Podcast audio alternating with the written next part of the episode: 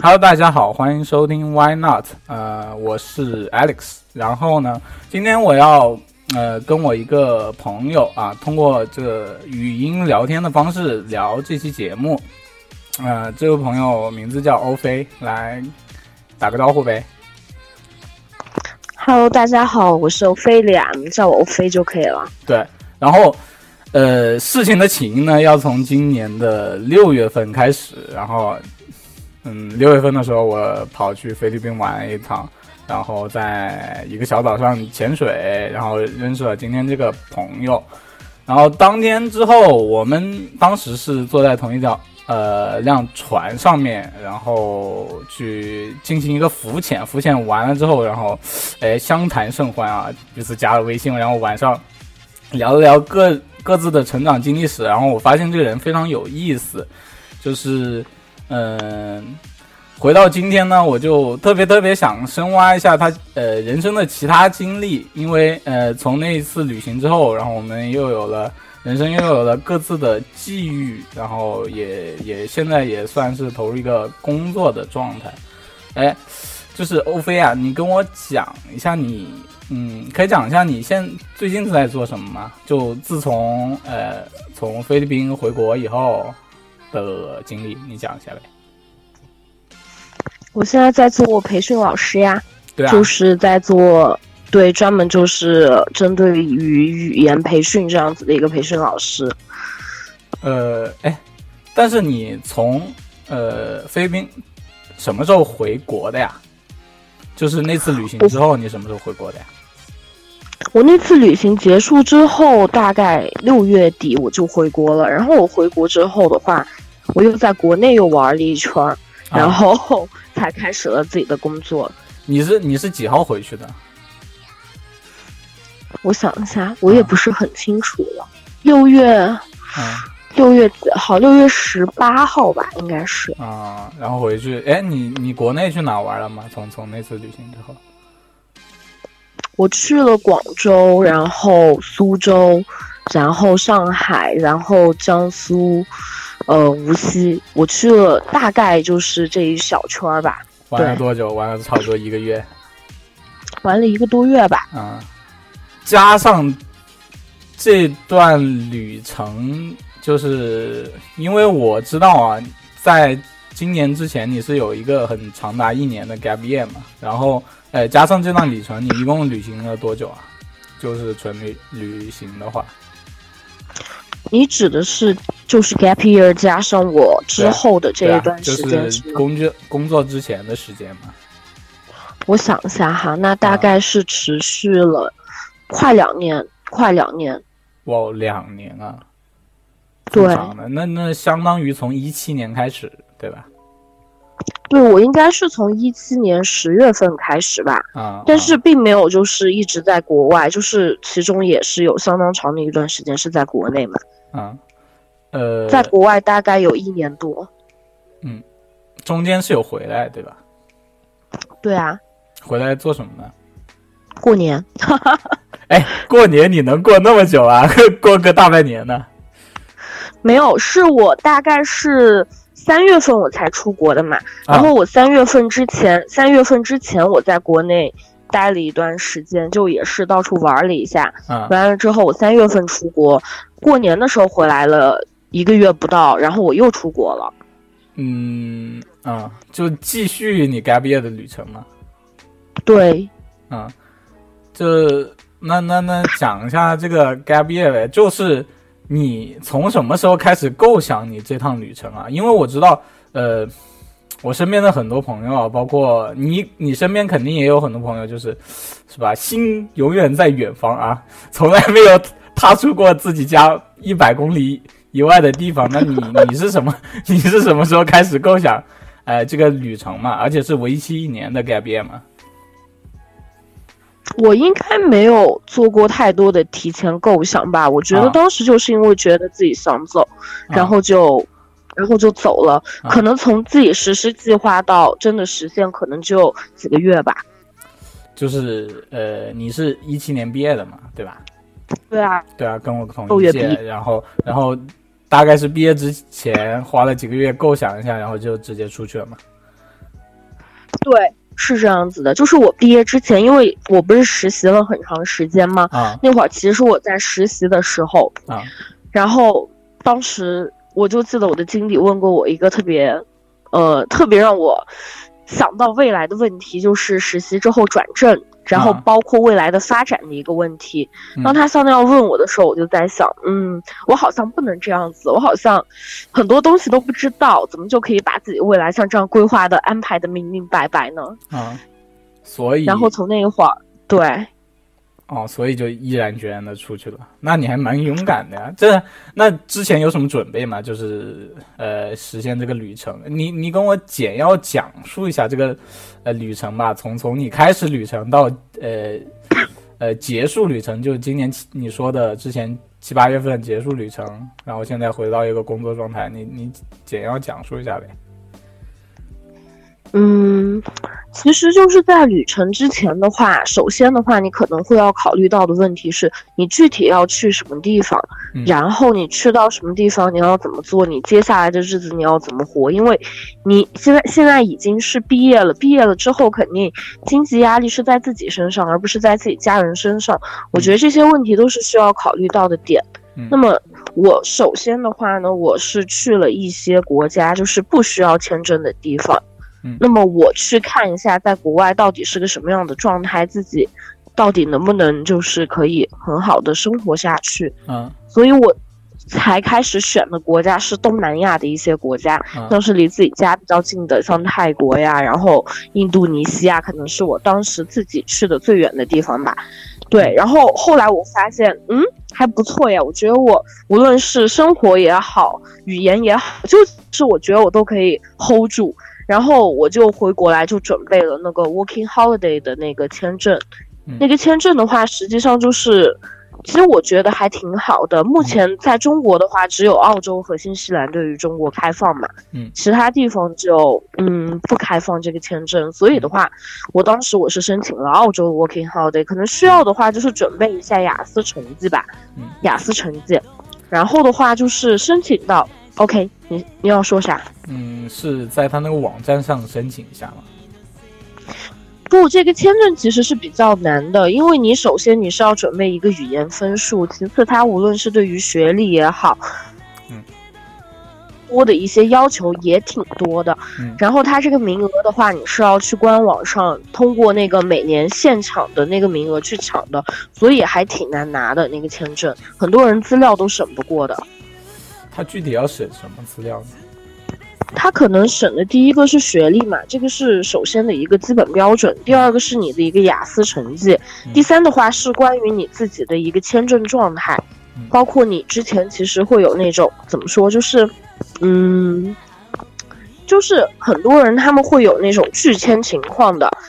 像中国的话我不是有地域黑哈，就是像中国他们审这个签证的话，可能一看到你一般像安徽或者是福建的话，这边的签证是会稍微比较难审的，对。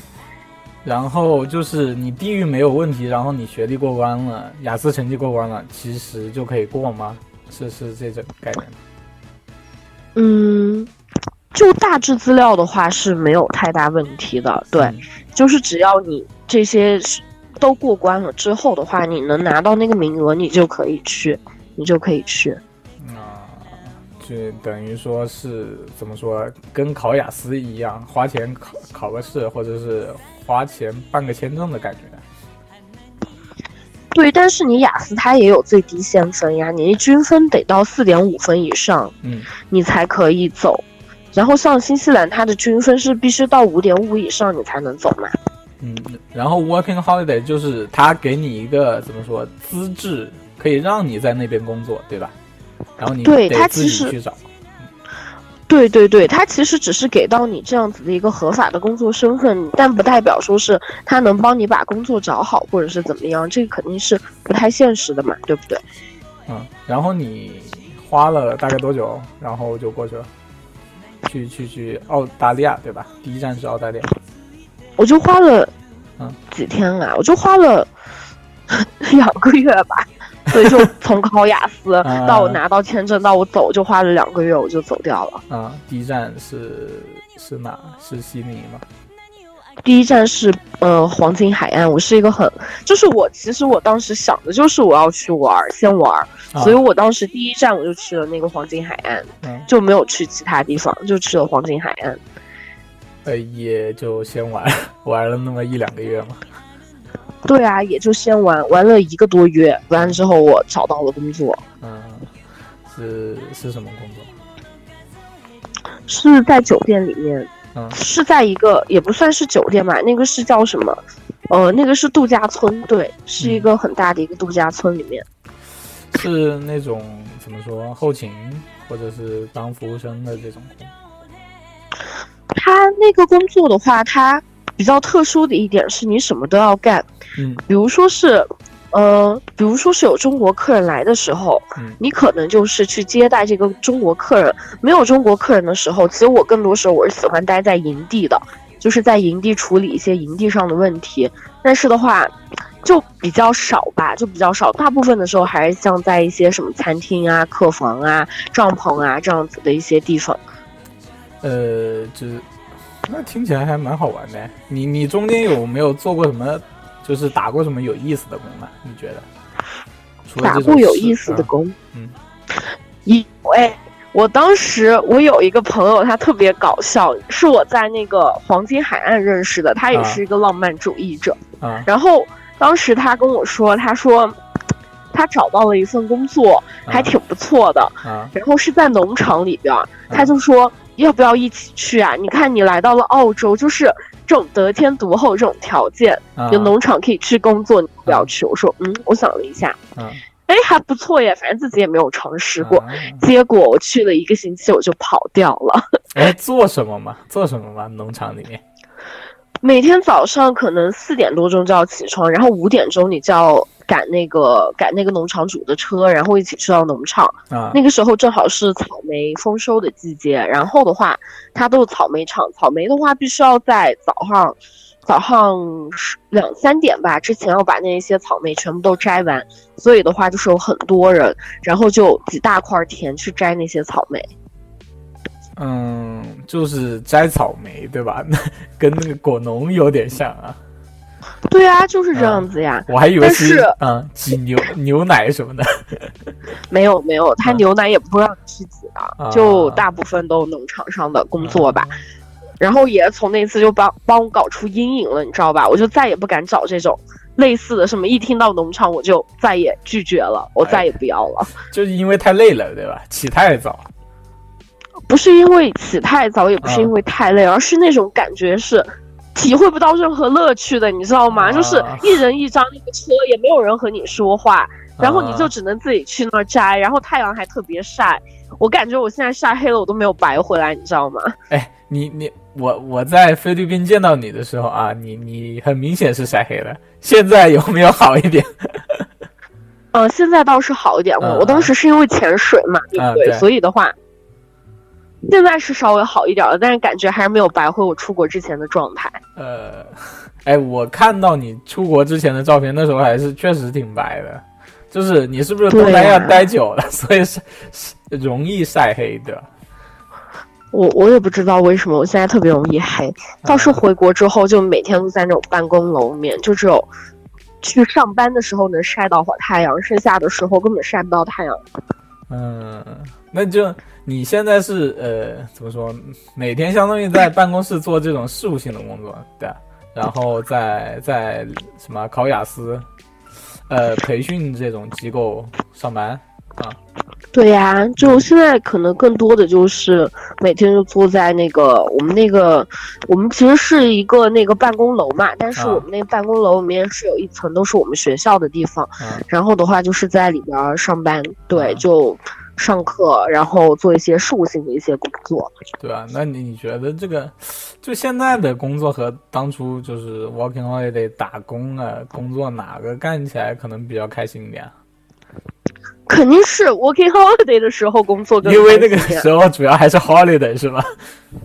对，不只是因为主要是 holiday， 你现在你正式工作和你当时那一种就是在 working holiday 之中的工作，你的心态肯定是不一样的。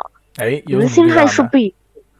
你以乐趣，或者是你可以随时选择我自己想干什么不想干什么，我要受点欺负我就立马走，我要觉得不合适我就跑了，这个是我当时的一个工作心态。但现在你就会想，哎，我这辞职得要1个月吧，你正式入职了，完了之后保险各种都在扣，然后你辞职还得1个月，还得走各种流程，一大堆噼里啪啦的合同，你说你以前和现在的心态肯定不能一样呀。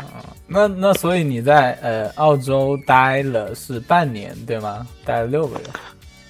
不，我在澳洲也算是吧，也算是吧，零零碎碎像这样待了半年，因为中间我还因为有了澳洲的签证，我就比较自由了嘛，我就可以去其他地方，对不对？就通过澳洲的签证办其他地方签证。对，很方便，而且很多地方你有澳洲的签证，他直接给你免签7天以上嘛。哪些地方是可以免签的？像菲律宾就免啊，菲律宾1周，对，菲律宾1周，然后韩国也是，你开个什么证明也是1周，对，就都挺方便的。哎，你就是那时候通过 Working Holiday 就是四处打工嘛，然后实现了环澳游，对吧？这样子的。对啊。就除了西澳那个地方无人区太多了，我没有去，其他地方我都去了。哪里风景最好嘛？就你这一路上看的话，塔斯马尼亚吧，我最喜欢塔斯马尼亚。对，塔斯马尼亚半岛是吗？为什么呢？对，怎么说？就是虽然说是澳洲比较村嘛，但是它还是会有一些大城市的光景的。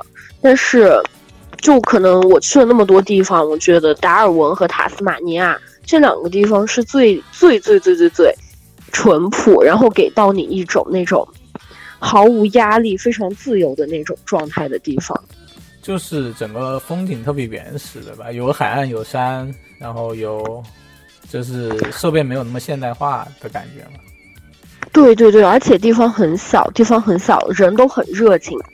像墨尔本和悉尼这种大城市，它其实是不太容易，就是会在市中心给你设一个什么美食街呀，什么小吃摊呐、什么摆摊的这种地方，其实是很少的。但是无论是在达尔文或者是塔斯马尼亚这些小地方哈，这2个地方我觉得比较有趣的是，我在那边生活的时候，都刚好赶上了他们的这种小节日，就是在市中心会有一条这种小吃街，然后会在固定的时候出来摆摊，然后大家都在那儿吆喝，就是真的给到你一种，不是说是我从中国，我从上海北京去到了另外一个上海北京的感觉，是我真的去到了一个很原始很生态的地方，就很会让你觉得很自由这种感觉。就是你在那里比如说购物啊或旅行啊，当地人会跟你交谈吗？会跟你真正的沟通吗？会啊，无论在哪其实都是会的，只是你在大一点的城市的话，大家都很忙，就是没有办法体会到那种比较纯粹的东西啊。所以其实风景的话，各地方有各地方不同的感觉，但是你更喜欢人文，对吧？就是当地人相处的。对，我是肯定是以人文为主的。我觉得其实这种地方你去多了都一样，但是人真的是你去哪儿都不一样的。那澳洲，你在澳洲玩的时候有什么跟中国这种旅游啊或者是旅行不一样的，就是只有当地有的东西嘛？除了袋鼠当地有的东西，我觉得像什么袋鼠、考拉这些东西的话，应该不算是当地有的吧？我觉得可能它更多的是一种，是一种风情吧。我觉得，就是澳洲人他和中国人最大的不一样的地方就在于，他们非常容易安于现状，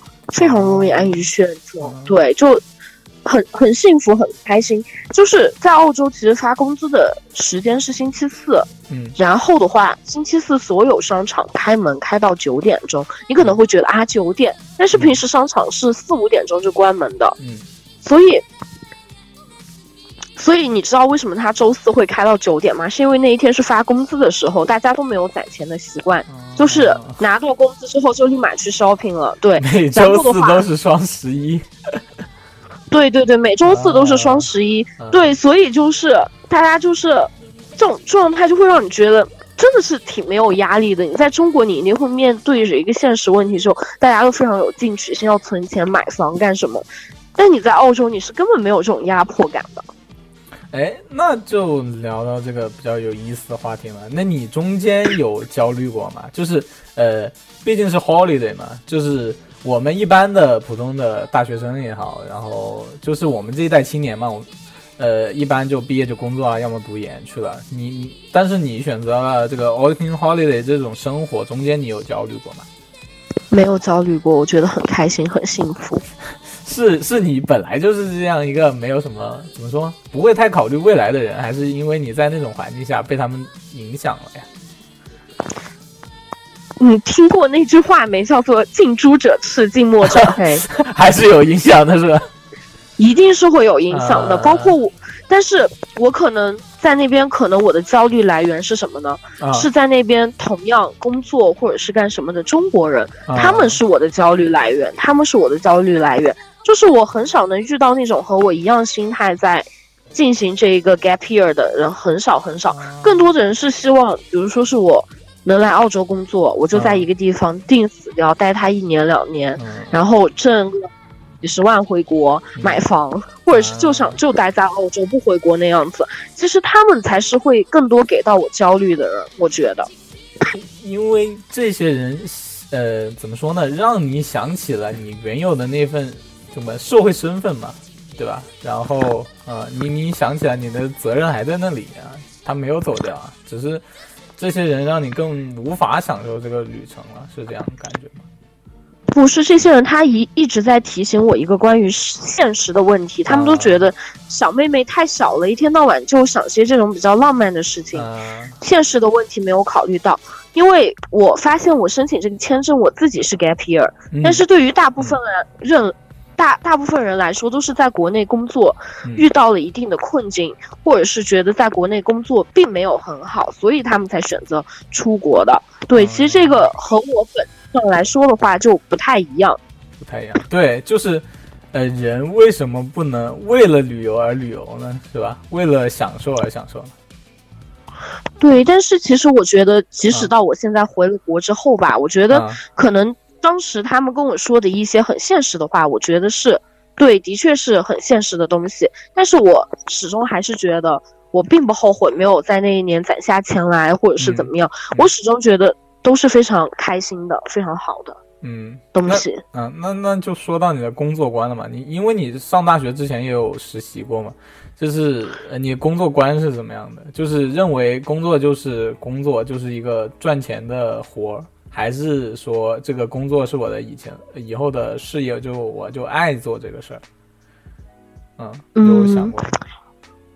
有想过，但其实我觉得你说的这两种情况都不太像。对于我来说，因为对于我来说工作嘛，就是我不想要那种就是一眼就可以望到未来的工作，我更想要的是那种自己热爱，假如说是没有办法热爱，那么也可以持续学习的，就是不太死板的那种工作。对，我更想要的其实是这样子的东西，就是我也想把它当做自己未来的一定要去做某件事情或者怎样那种目标感。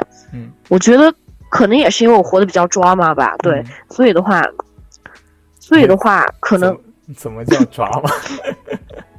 drama 就是戏剧化。哎，不是，对，戏剧化。不是，我知道 drama 是什么意思，为什么叫你活得比较drama呢？就是和大部分人的想法都不太一样，然后完了之后也很听不进去劝呀。哎，但是想干什么就干，不想干就撤啊。这其实你的怎么说呢？我为什么要说到工作观？那就是要扯到人生观了。其实你，还是个体验派的人，是不是呀？你觉得东西经历过了就好了，而不是你要去建造一个什么事业。对，对于我来说是这样的。如果说我能在我的体验过程当中找到我自己觉得 OK 的事情，那我肯定是会坚持下去做，没有人会去做自己，没有人会不去做自己喜欢的事情吧，对吧？我觉得大家无论在做什么，都是在去做自己喜欢的事情。对，那你就是在感受，就是那时候你在 working holiday 嘛，感受过焦虑的时候，你怎么化解这些东西啊？其实我也没有很怎么去化解吧，我觉得甚至当我和很多人就是每次当别人给到我这种焦虑的时候，我当时会想，是呀，我回国之后怎么办？然后可能过个几分钟吧，哎，管他怎么办，我人都来了，来都来了，真的太棒了。哎，对啊，我人都来了，我就享受呗，我还能怎么办呀？哎，这个其实真的挺中国的。哎，我跟你说，你知道中国人四大宽容吗？我有跟你讲过这个。四大宽容哪四大？就是四大宽容啊，来都来了，还是个孩子，大过年的，人都死了。哦，对，是这个了，对，就是这样的。反正我来都来了，我总不能回去吧？而且我过得也挺开心的。你这些焦虑等我回去再说呗，对不对？嗯，对。那之后呢？就是离开澳洲是什么时候呀？嗯，真正离开澳洲的时候算是过年的时候吧，因为我在中间还去了其他地方嘛。真正离开澳洲算是2月份，我特别记得大年初一的时候，对，大年初一的时候，对，大年初一的时候，我还在机场，我先去了那个，我看30晚上我去了悉尼歌剧院，因为悉尼歌剧院翻红嘛，就是非常喜庆的那个中国红，就为了庆祝中国新年。30晚上我去了悉尼歌剧院，初一的话我就立马去到了机场，去坐飞机回国。那么到家是初二早上，我特别记得那一天。为什么这么印象深刻？因为整个机场回中国的这一趟飞机上面没几个人啊。这个可能是对，这可能是一个中国的过年观吧，我觉得就大家一定会卡年前回去的，这也是为什么我之前前几天买不到票的原因。对啊，而且估计也很贵。对，就挺难买到票的，所以我是真的是就卡到了初一才买到票。完之后我那一排座位都没有人，我就直接把那个叫什么那个基座那扶手全部抬起来，直接一条的躺着睡觉了。就是中途为什么回家嘞？回家过年了。对，回家过年嘛，那段时间完之后的话，其实我当时还可以就是继续回去，但是我也想着环澳已经环完了，那我回去又是去干什么呢？就自己该做的事儿、想做的事儿都做完了，就也没有觉得必要有再回去，所以也就没有回澳洲了。然后继续下一站去了哪？当时下一站是去了马来西亚。马来西亚待了多久？马来西亚大概又待了1个月吧，然后就去了菲律宾。然后菲律宾一直待到今年的6月份，对吧？对，一直待到6月份。哇哦，那你待的真的挺久的，有多久呢？在菲律宾待了多久？3个月啊，3个月。就是马来西亚，我还挺好奇的，就是它国土面积其实非常小的，就是马来西亚有什么好玩的？没有什么好玩的。那你还能待1个月啊？当时是这样子的，就是我有一个朋友，他住在那个槟城啊，他住在槟城，然后就是有跟我宣导到那边有多好玩怎么样，然后我就去了槟城，结果没有想到其实也就那样吧。对，然后其实我觉得我在马来西亚更多的时候是在吃东西，就每天醒来就吃啊，吃完就去玩。对，而且对，而且我觉得其实哈，我觉得马来西亚的那种海南鸡饭，真的是还蛮好吃的。哎，不是，跟国内的海南鸡饭有什么区别啊？跟国内的来比吗？我觉得它味道要更清爽一些，然后它还会用一些比较特殊的香料，然后它的那个海南鸡饭大部分的时候，我们怎么谈起吃的了？对。然后它那个海南鸡饭大部分的时候，它的那个饭都会很油，就是比国内的这个海南鸡饭要再油一点。要油，那所以好吃的点在哪？好吃的点在于比较特殊吧，我觉得真的蛮好吃的。我大概基本每天我都会吃一碗那个海南鸡饭。对，这个可能是我吃比较多的东西。开始胖的吧？并没有，我觉得我自从毕业一直在长胖的路上不复返了吧。只是说在去澳洲之前我还能控制住，我去了澳洲我就控制不了了，就因为太好吃了。对，撒开了是这样子。哎，你有对比过去之前和回来现在的体重吗？有很大落差吗？很大落差呀，尤其是现在最搞笑的是，我之前就是我同事嘛，就是也问过我一些这种事情，然后我给他看了我以前的照片，然后我同事就说：“哎呀，你这是毁容800次了吧？”哎呀，你同事太直接了，做人不能这样。然后反正之后从那次开始，我只要吃饭见到他我都会心虚，因为他永远都说别吃了，就我只要吃饭，就很正常的那种吃饭，都不是吃零食喝奶茶，只要吃饭被他见到我就开始心虚。他这种状态是为你担心吗？所以你家人也会这么说吗？我当时才从澳洲回国的时候没人认得出我了。我靠！打开家门，你妈问：“请问你找哪位啊？”就在机场哈，我远远的我就看到我妈来接我了，在机场。OK。然后我朝她走过去，然后她就是那种两眼一摸黑，啥都不知道的那种状态。直到我走到她面前，她愣了3秒。我去，就直接那个时候，我觉得她就不想见我了，你知道吗？她都想让我滚回去了。我操！哎，不是啊，你到底是不是亲生的啊？有妈妈会对女儿这么狠的吗？真的，我远远的就看到他了，他竟然看半天，左看一下，右看一下，完全没有看到我，直到我走到他面前。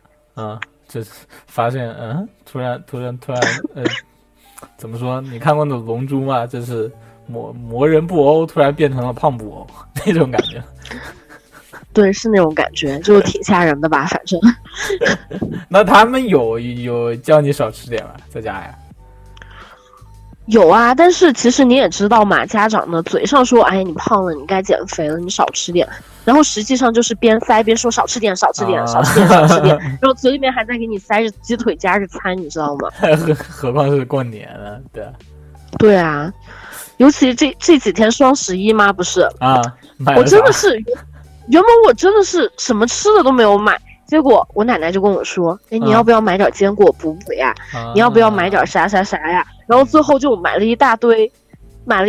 我不是在给良品铺子打广告哈，但是对他活动还那个挺优惠的，我结果没想到买零食买了400多，又自闭了。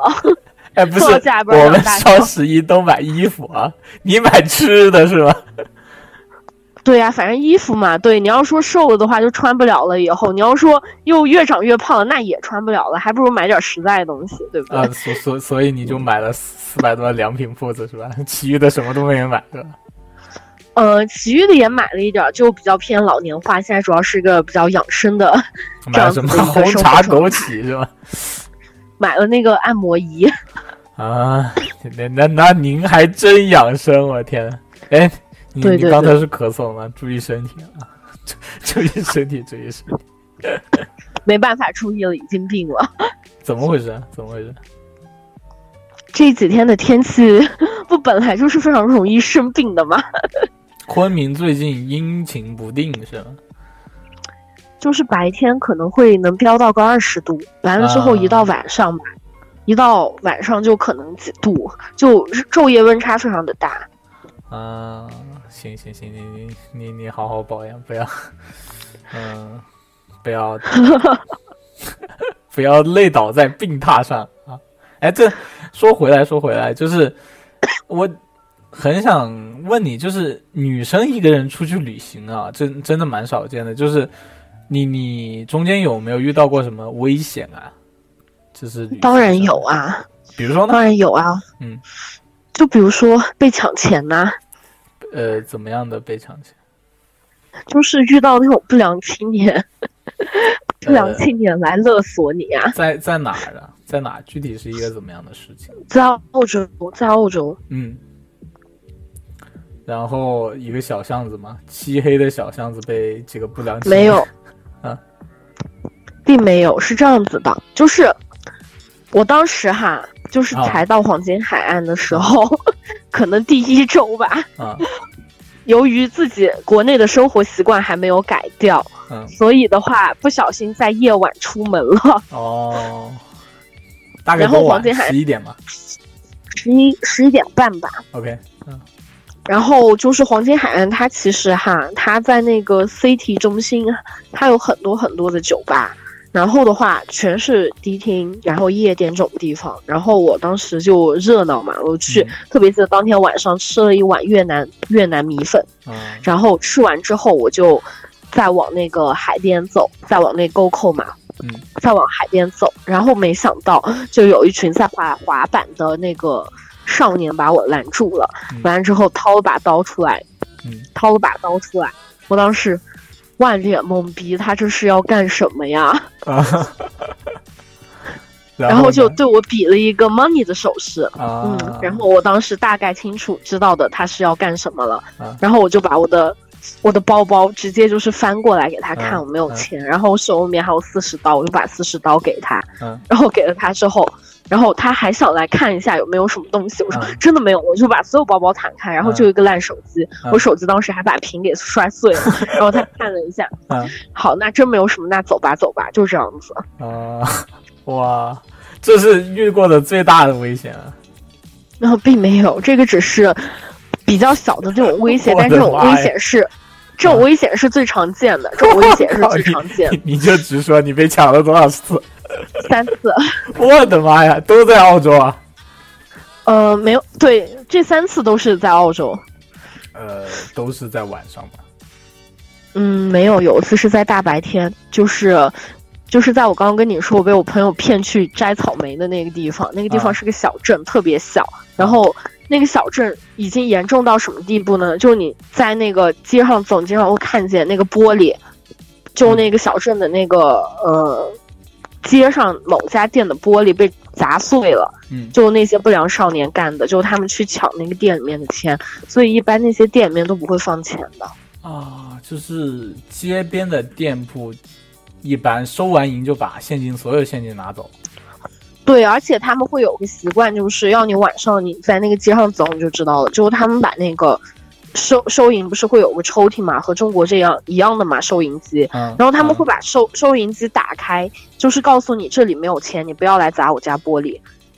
哦，明白了，就是那是不是澳洲有个类似约定俗成的规定，就是晚上多少点，比如说商场9点关门，那9点之后你就基本上不要出去。它不会有这样子的规定，我觉得还依据地方来说吧。像小一点的地方小一点的地方，商场就开到3点半，完了之后的话，到晚上就是尽量不要出门，因为晚上出门都是什么呢？都醉汉和不良少年。但是像在大点的城市，就像我晚上2-3点钟在悉尼街上乱走，我都不太怕。就是根据城市来定啊，但是这跟国内还不一样。你看，你只要你在中国不是那种穷乡僻壤，你基本上几点出门晃荡都没事。对啊，在中国其实就是怎么说呢？就我觉得真的是非常的安全。这个其实是我当时就是出了国之后吧，可能我最大的感想就是觉得中国是真的安全。就是那所以你对吧？被抢了3次，中间会不会一般就是被抢怕是吗？对啊，被抢怕了呀，心有余悸，有这样的想法吗？并没有。那你还蛮胆大的，还说钱多啊，就是富有，随便抢。不，因为你知道他只是来抢你钱，他不会对你做什么其他事情。而且我被抢的这3次是我被抢到的，我还有没被抢到的，就有个小朋友，他直接一个人挂我身上了，就是要跟我要钱，然后我就没给，因为当时是大白天的，妈的那么多人，他竟然还想来抢我，真的是。哎，这不算抢吧？其实算乞讨吧。也算是乞讨吧，对。但是那个小朋友他是团伙作案，也不是说是真正像个乞讨者一样，就穿着还是件阿迪达斯呢，就对就对就想跟你要钱，你中国人好欺负，你亚洲人特别好欺负。哦，所以他们是会针对亚洲人下手的吗？对，会比较针对亚洲人。就是会比较针对亚洲人。澳洲还是一个白人的社会嘛，就是一般黑哥哥他们肯定是不敢抢的嘛。那假如遇到亚裔，是不是因为他们得手的太容易了，只要抢你你就给钱，那就针对亚洲人就对，会有这种情况。而且怎么说呢，就是你亚洲人真的是很惜命，而且钱也很多，所以就是得手几率会大一点，你能抢到的钱也多一点啊！天哪！就是这三次抢劫不算是最危险的，那你有遇过更危险的事情吗？怎么讲一下？有遇过呀，我当时贪便宜，我在那个有个黑人区租房子租了一个星期，就晚上不敢回家，因为我后边一直有个人跟着我，然后就去报警了，也不是报警嘛，就。那个，因为那个区本来就危险，所以警卫亭直接设在火车站旁边。然后我当时就直接去找了警察叔叔送我回家，然后警察叔叔就在路上这样苦口婆心的跟我说：“小姑娘，你一个人啊，就不要住这种区域了，很危险的。”就是你在那里住了多久？一个星期，就我租了第一周，租完之后发现。很危险，完了之后我就立马就换房子了，就换了个华人区，贵，就很贵华人区的房子，但是就被吓惨了那一次，就有个人一直跟着我，大晚上的，跟着对大晚上、跟着我，一直跟着我，太吓人了那会儿，我都想哭了，你知道吗？哎，不是，我听你这描述我都会被吓尿，别说你个女孩子啊。对，常在什么岸边走，哪有不湿鞋，对不对？就是你可能一次没有遇到危险，但总会有遇到危险那一天嘛。对啊，那你不害怕吗？我倒不太害怕，我觉得去危险换一个就行了。你说在那活着那么多人呢，就你遇到危险，肯定你一个女孩肯定是比一群人或者是男孩能遇到的危险多，这个是肯定的。但是我觉得这个只是说是相对的嘛，你就算在国内，你说你坐滴滴不也会出事儿吗？我觉得，对啊，但是危险无处不在。这个比例问题，你就是在国内坐滴滴，也就出过那么一两次是吧？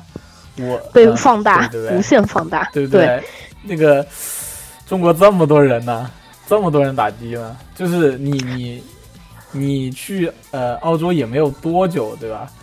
但是就短短的这几个月就遇到了这么多危险，是不是也会有点怕怕的？那实际上这些危险也是可以避免的嘛，就是我要早点回家。其实大部分遇到这些情况都是在晚上，所以如果你真的觉得很怕的话，你其实就晚上尽量不要出门，其实是完全可以规避的。我觉得不可能也因为自己作也会有原因吧。啥叫自己作？就是喜欢。去怎么说？探寻一些穷乡僻壤的地方。不是，就是，我后来我在小地方我是不太敢晚上出去了，但是在大地方晚上是非常浪漫的。就比如说，你可以设想个场景，然后10点半最后一班船从那个悉尼歌剧院的港口开到那个麦哲伦夫人呢，然后你就那个。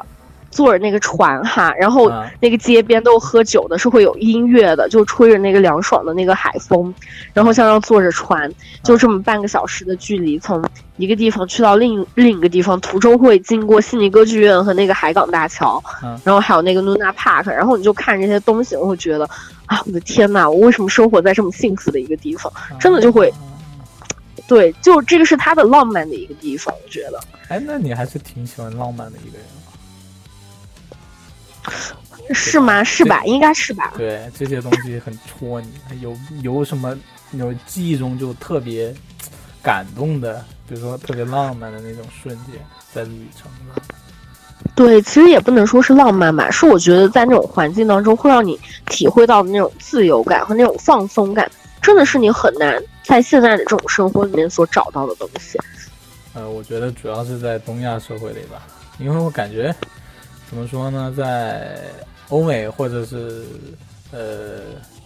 澳大利亚那边的人好像不是太追求物质上的成功，好像他们更追求快乐一点，就我感觉。对对对、啊、是这样子，是这样子的。哎呦哎呦不好意思，没事没事。嗯，就是所以你不是那种喜欢购物的女生对吧？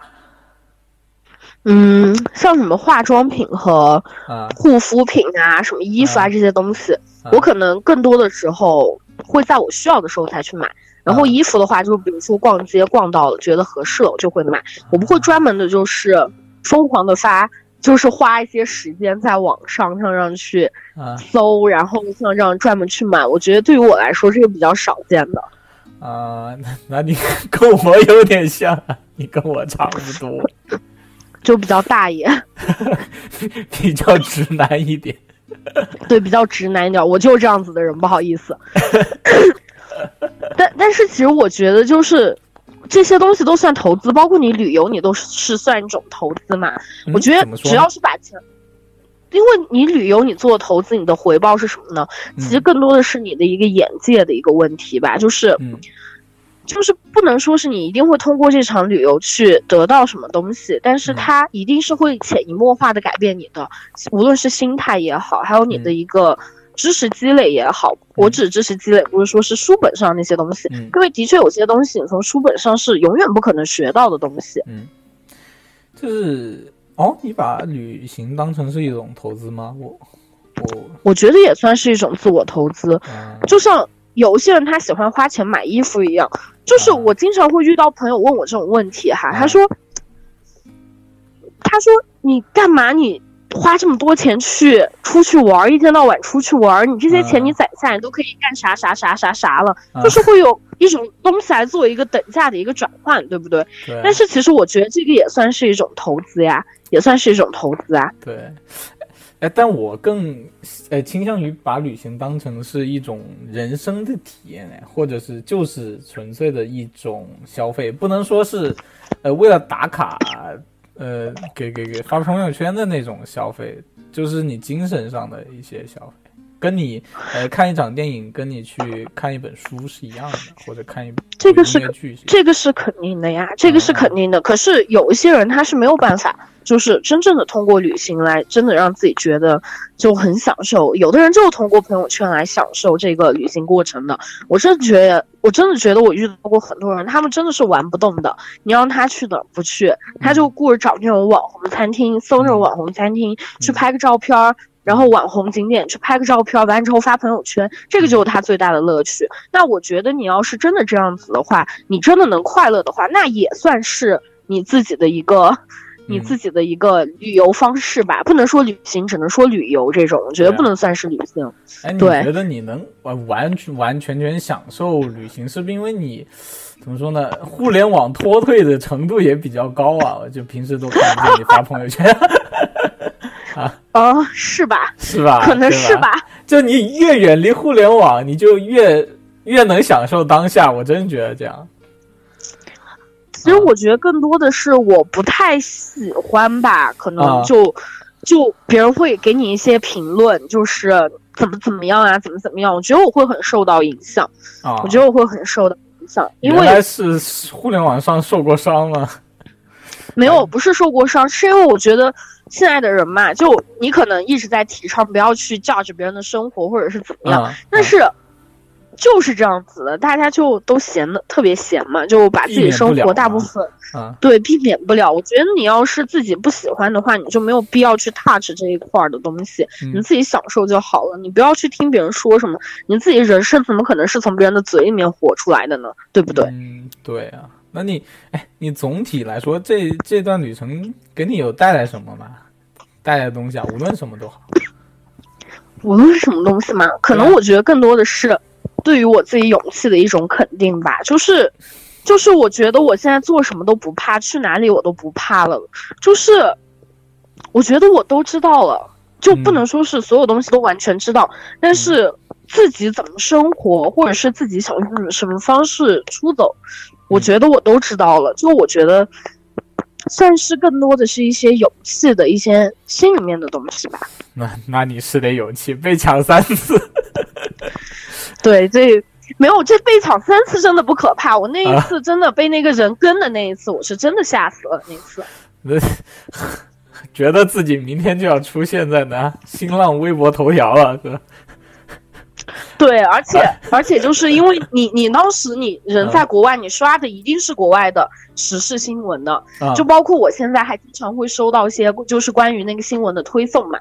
然后就是当时我见过最多的新闻是什么呢？是某位华人女子消失在哪条街消失，然后某位富翁的儿子在哪又被绑了，然后在哪又惊现什么什么各种什么帮，就是那种黑社会，就是你经常会刷到这样子的新闻，就国外的一些时事新闻专门推送给华人的那种嘛。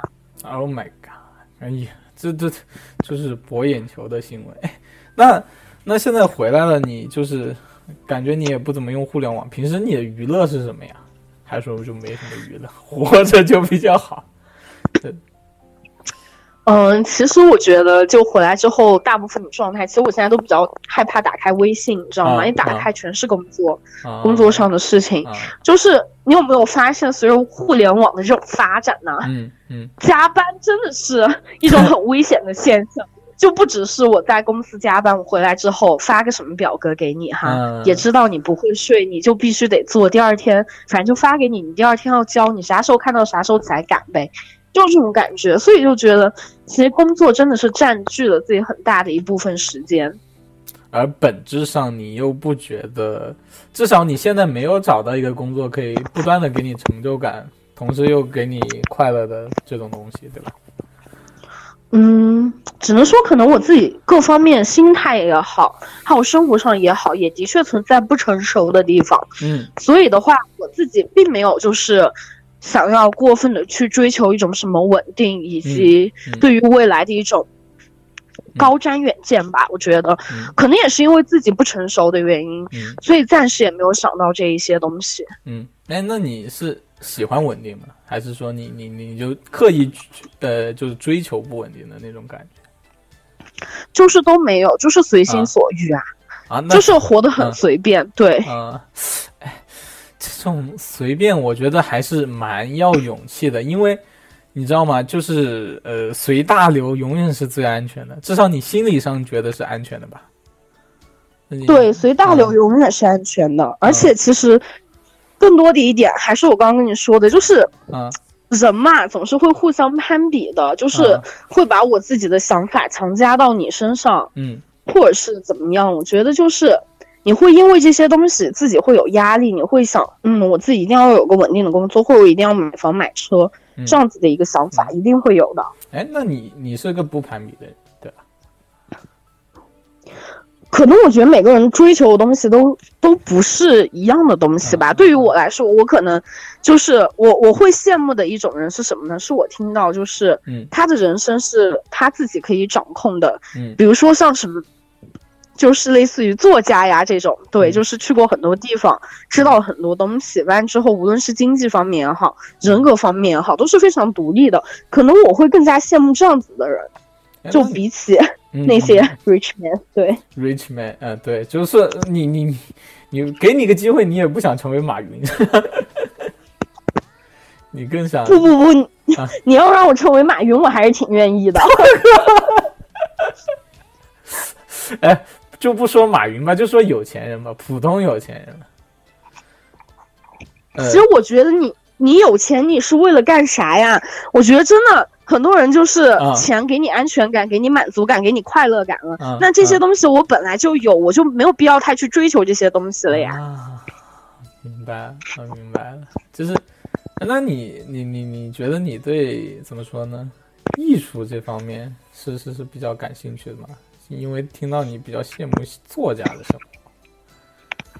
其实我对艺术这方面呢也没有特别感兴趣，我就喜欢听别人说。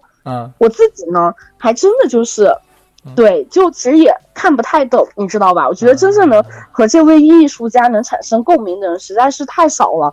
就是可能很多人他收集名画、名字这些，不是因为他懂了，而是因为这个只是一个身份的一个象征而已。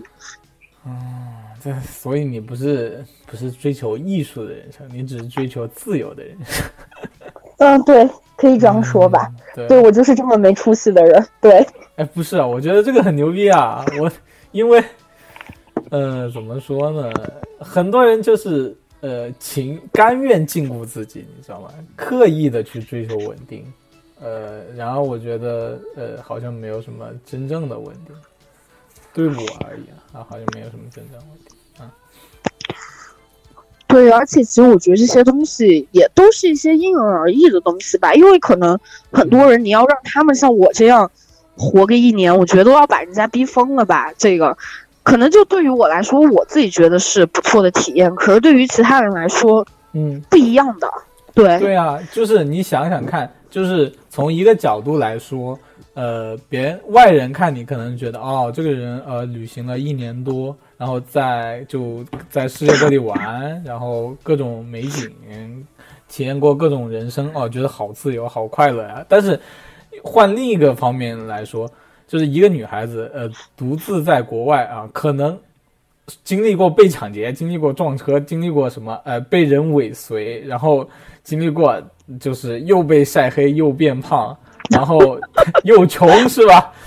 然后回来爸妈都不认得了，这对有些女生来说是灭顶之灾，你知道？对于我来说也是灭顶之灾，不好意思。哎，那你心态还蛮好的呀，至少只是没办法是吗？我可不能回炉重造吧，对不对？我只能接受啊，我还能怎么办？我也是灭顶之灾的好不好？我没有那么 open 的。我靠！你有打算造一造自己吗？还是说你下一步啊？就是现在你工作了大概有多久了？4-5个月有吗？4个月吧，对不对？年后准备辞职了是吧？对，第4个月，年后就辞职吧，应该。辞职有什么打算吗？下一步？没有打算。对，暂时没有打算。然后我当时在菲律宾有遇到过一个台湾的女生，然后她现在在加拿大 Working Holiday，然后她当时有跟我提过，就是她想年后的话再回一趟那个菲律宾，然后其实我现在我是怎么说呢？我是有考虑就是接受她的一个邀请，跟她一起去那边玩儿。算是继续学习吧。就是我有跟你说过，就是在菲律宾有很多那种语言班吗？对，对，其实，在那种地方回炉重造，就是上课啊这些的感觉都还蛮不错的，就是会给你一种还在学校里面的感觉。所以让你一直就比如说上学上到30岁，你是愿意的，是吧？不，我不愿意。如果说是按照这种应试教育一直上到30岁，我是不愿意的。就留学嘛，一直能这样啊，选择你喜欢的课程啊。对，我觉得这种阶段性学习，我是觉得非常好的，对于我自己来说也好，就无论说是不是要逃避生活吧，我觉得这个也算是一定有的点，你一定是对于现在生活的不满，然后你才会想会去找其他方法。对，那所以下一步可能是去菲律宾读个语言，对啊。对，不过对我也不能现在确定，但是我现在是有这个想法了。行，祝你愿望成真，好吗？就是明年你有想过？哎，其实我明年一直很想再去日本玩一趟，你知道吗？一直在招募驴友啊，身边的一个一个啊，各种不靠谱啊。你是打算去哪儿？去日本呀，去东京啊，真的好好的深度的玩一次啊。其实我个人也是有过这个计划，但是明年的话，我个人建议还是搁置一下。因为正值奥运会，的确签证这些会很好办，但是一定会有短时间的物价上涨的。但我也不是那种对吧购物型的人，我就感觉我比较体验型的。主要是吃住，我告诉你，主要是吃住。那就因为很多人会去东京的，对，尽量错开呗。假如你想去的话，我们也可以是吧？到时候约一下。可以啊，可以啊。对啊，我觉得反正明年吧，我现在也没有什么特殊的计划。就到我现在来说，我是这样预计的，也不知道具体会发生啥事儿嘛，对不对？对，我跟你说，这个旅行这件事情啊，关键点在于先买机票，买完机票一切都好说。对，然后就会造成这种浪费机票的情况发生。真的吗？你干过这种事吗？对，我干过的。去是什么时候呀？就是之前去泰国的时候，有次没有计划好啊，然后就浪费了机票和3天的住宿。哦，就是时间赶不上了。就有计划嘛，就临时有计划，导致去不了。哎，再计划，就是先好好工作。哎，就是我觉得你还是，我认为我们就是我认识的我们这一代人，就是比较，你觉得你是一个比较积极的人吗？我觉得我很积极啊，就像你说的，我都被抢了3次了，我都还觉得一切都是那么美好，对不对？对啊，我就是因为这个才想问你，因为我觉得我同龄人，包括我认识很多人，我们这一代年轻人，很多人就过得很消沉，你知道吗？也没有什么特别悲痛的事情，就每天很丧，就很消沉。但你是个例外，就你感觉你人生就很积极，为什么呀？因为我当时没有工作，我现在就不太积极，我经常加班加到深夜的时候，然后我就心里面都很崩溃的，就真的是这样子的。就可能积极的只是一部分，但是真的你一回到这种工作状态来，是个人都会消极的，我觉得。你觉得你意思是说上班让人消极是吧？前提是你觉得自己觉得很煎熬的工作，压力很大的工作，这个是一定会让人消极的。就是你会避免不了，就是哎没办法要生活嘛。但是还有个想法就是我领导又骂我了，我该怎么办？我不想干了，我想上去捶他，真的会有这种想法的。对啊，你还有很多朋友早的背上各种贷款嘛，房贷车贷什么的，就更消极一点嘛，因为又不能辞职了。对对对，所以这个词我觉得很理解啊。那你是觉得你未来不会是有这种稳定的生活吗？就是也最终在某个地方安定下来？我现在想的是怎么说，至少从我现在的一个思想和一个状态上来说，是不太可能的。就是从来没想过 never。 对，never。 但是我永远不会想到更以后的事情，我都是想现在的事儿，我不会想到他以后的事儿。你会觉得这种对你来说是漂泊吗？还说那种其实给你来说是充电了？我觉得像更多给我的感觉像充电吧。因为我终是要回到我的家里呀。家庭对你有牵绊吗？有啊。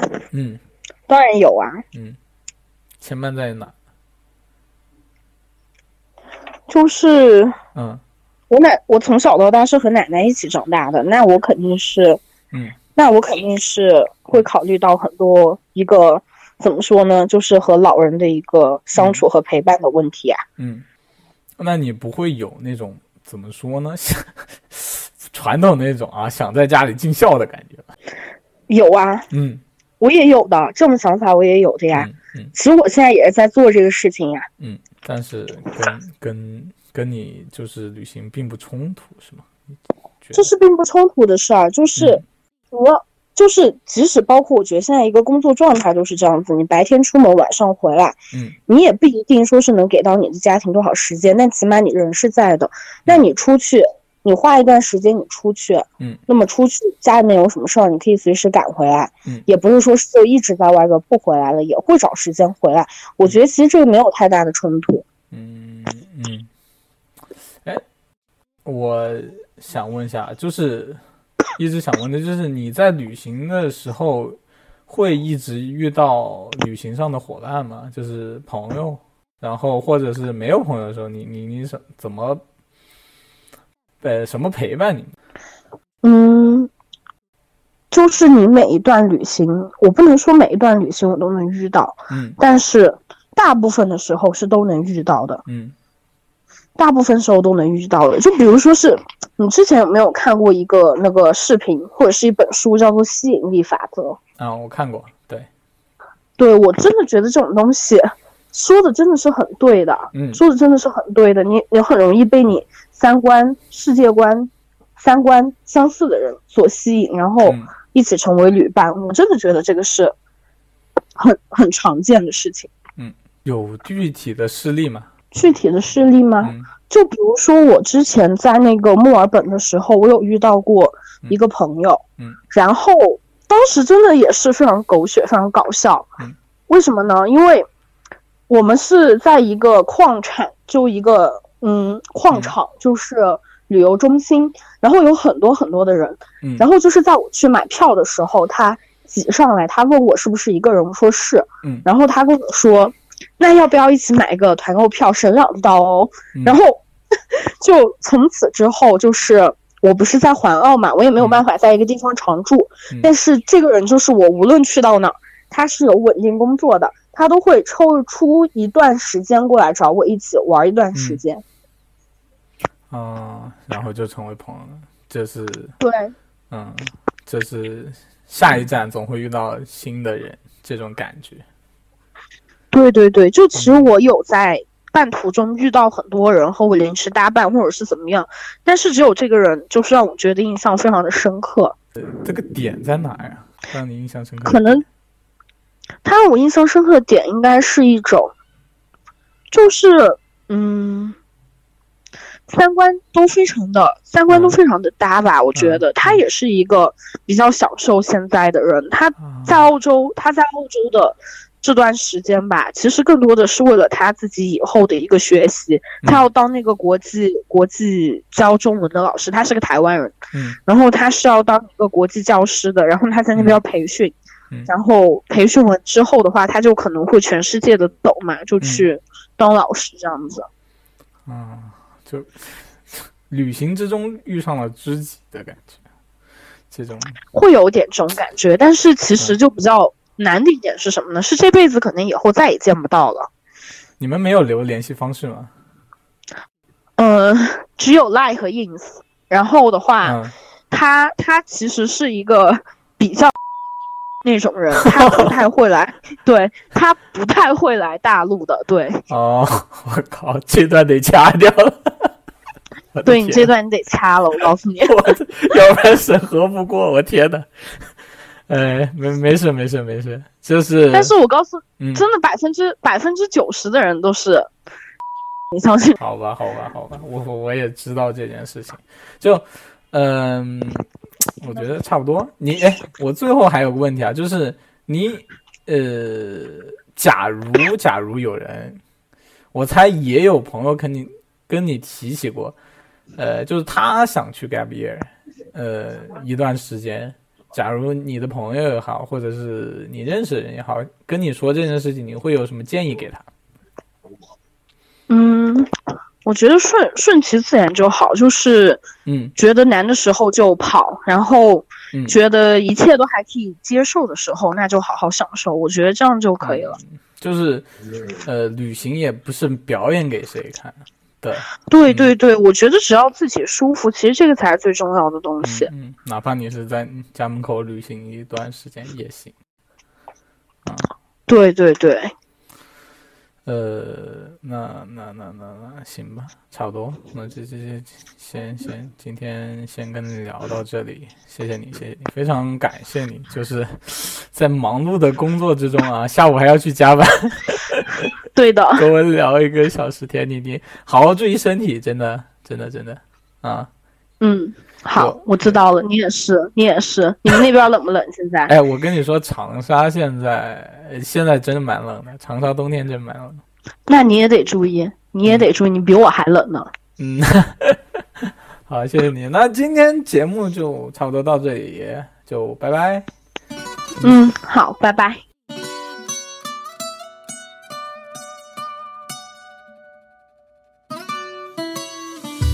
Come and move that in my direction. So thankful for that, it's such a blessing, yeah. Turn every situation into heaven, yeah. Oh, you are my sunrise on the darkest day. Got me feeling some kind of way. Make me wanna savor every moment slowly, slowly. You fit me, tailor-made, love how you put it on. Got the only key, know how to turn it on. The way you nibble on my ear, the only words I wanna hear. Baby, take it slow so we can last long. Tú eres el imán y yo soy el metal. Me voy acercando y voy armando el plan. Solo con pensarlo se acelera el pulso. Oh yeah. Ya me está gustando más de lo normal. Todos mis sentidos van pidiendo más. Esto hay que tomarlo sin ningún apuro. Despacito, quiero respirar tu cuello despacito. Deja que te diga cosas al oído, para que te acuerdes si no estás conmigo. Despacito, quiero desnudarte a besos despacito. Firmo las paredes de tu laberinto y hacer de tu cuerpo todo un manuscrito.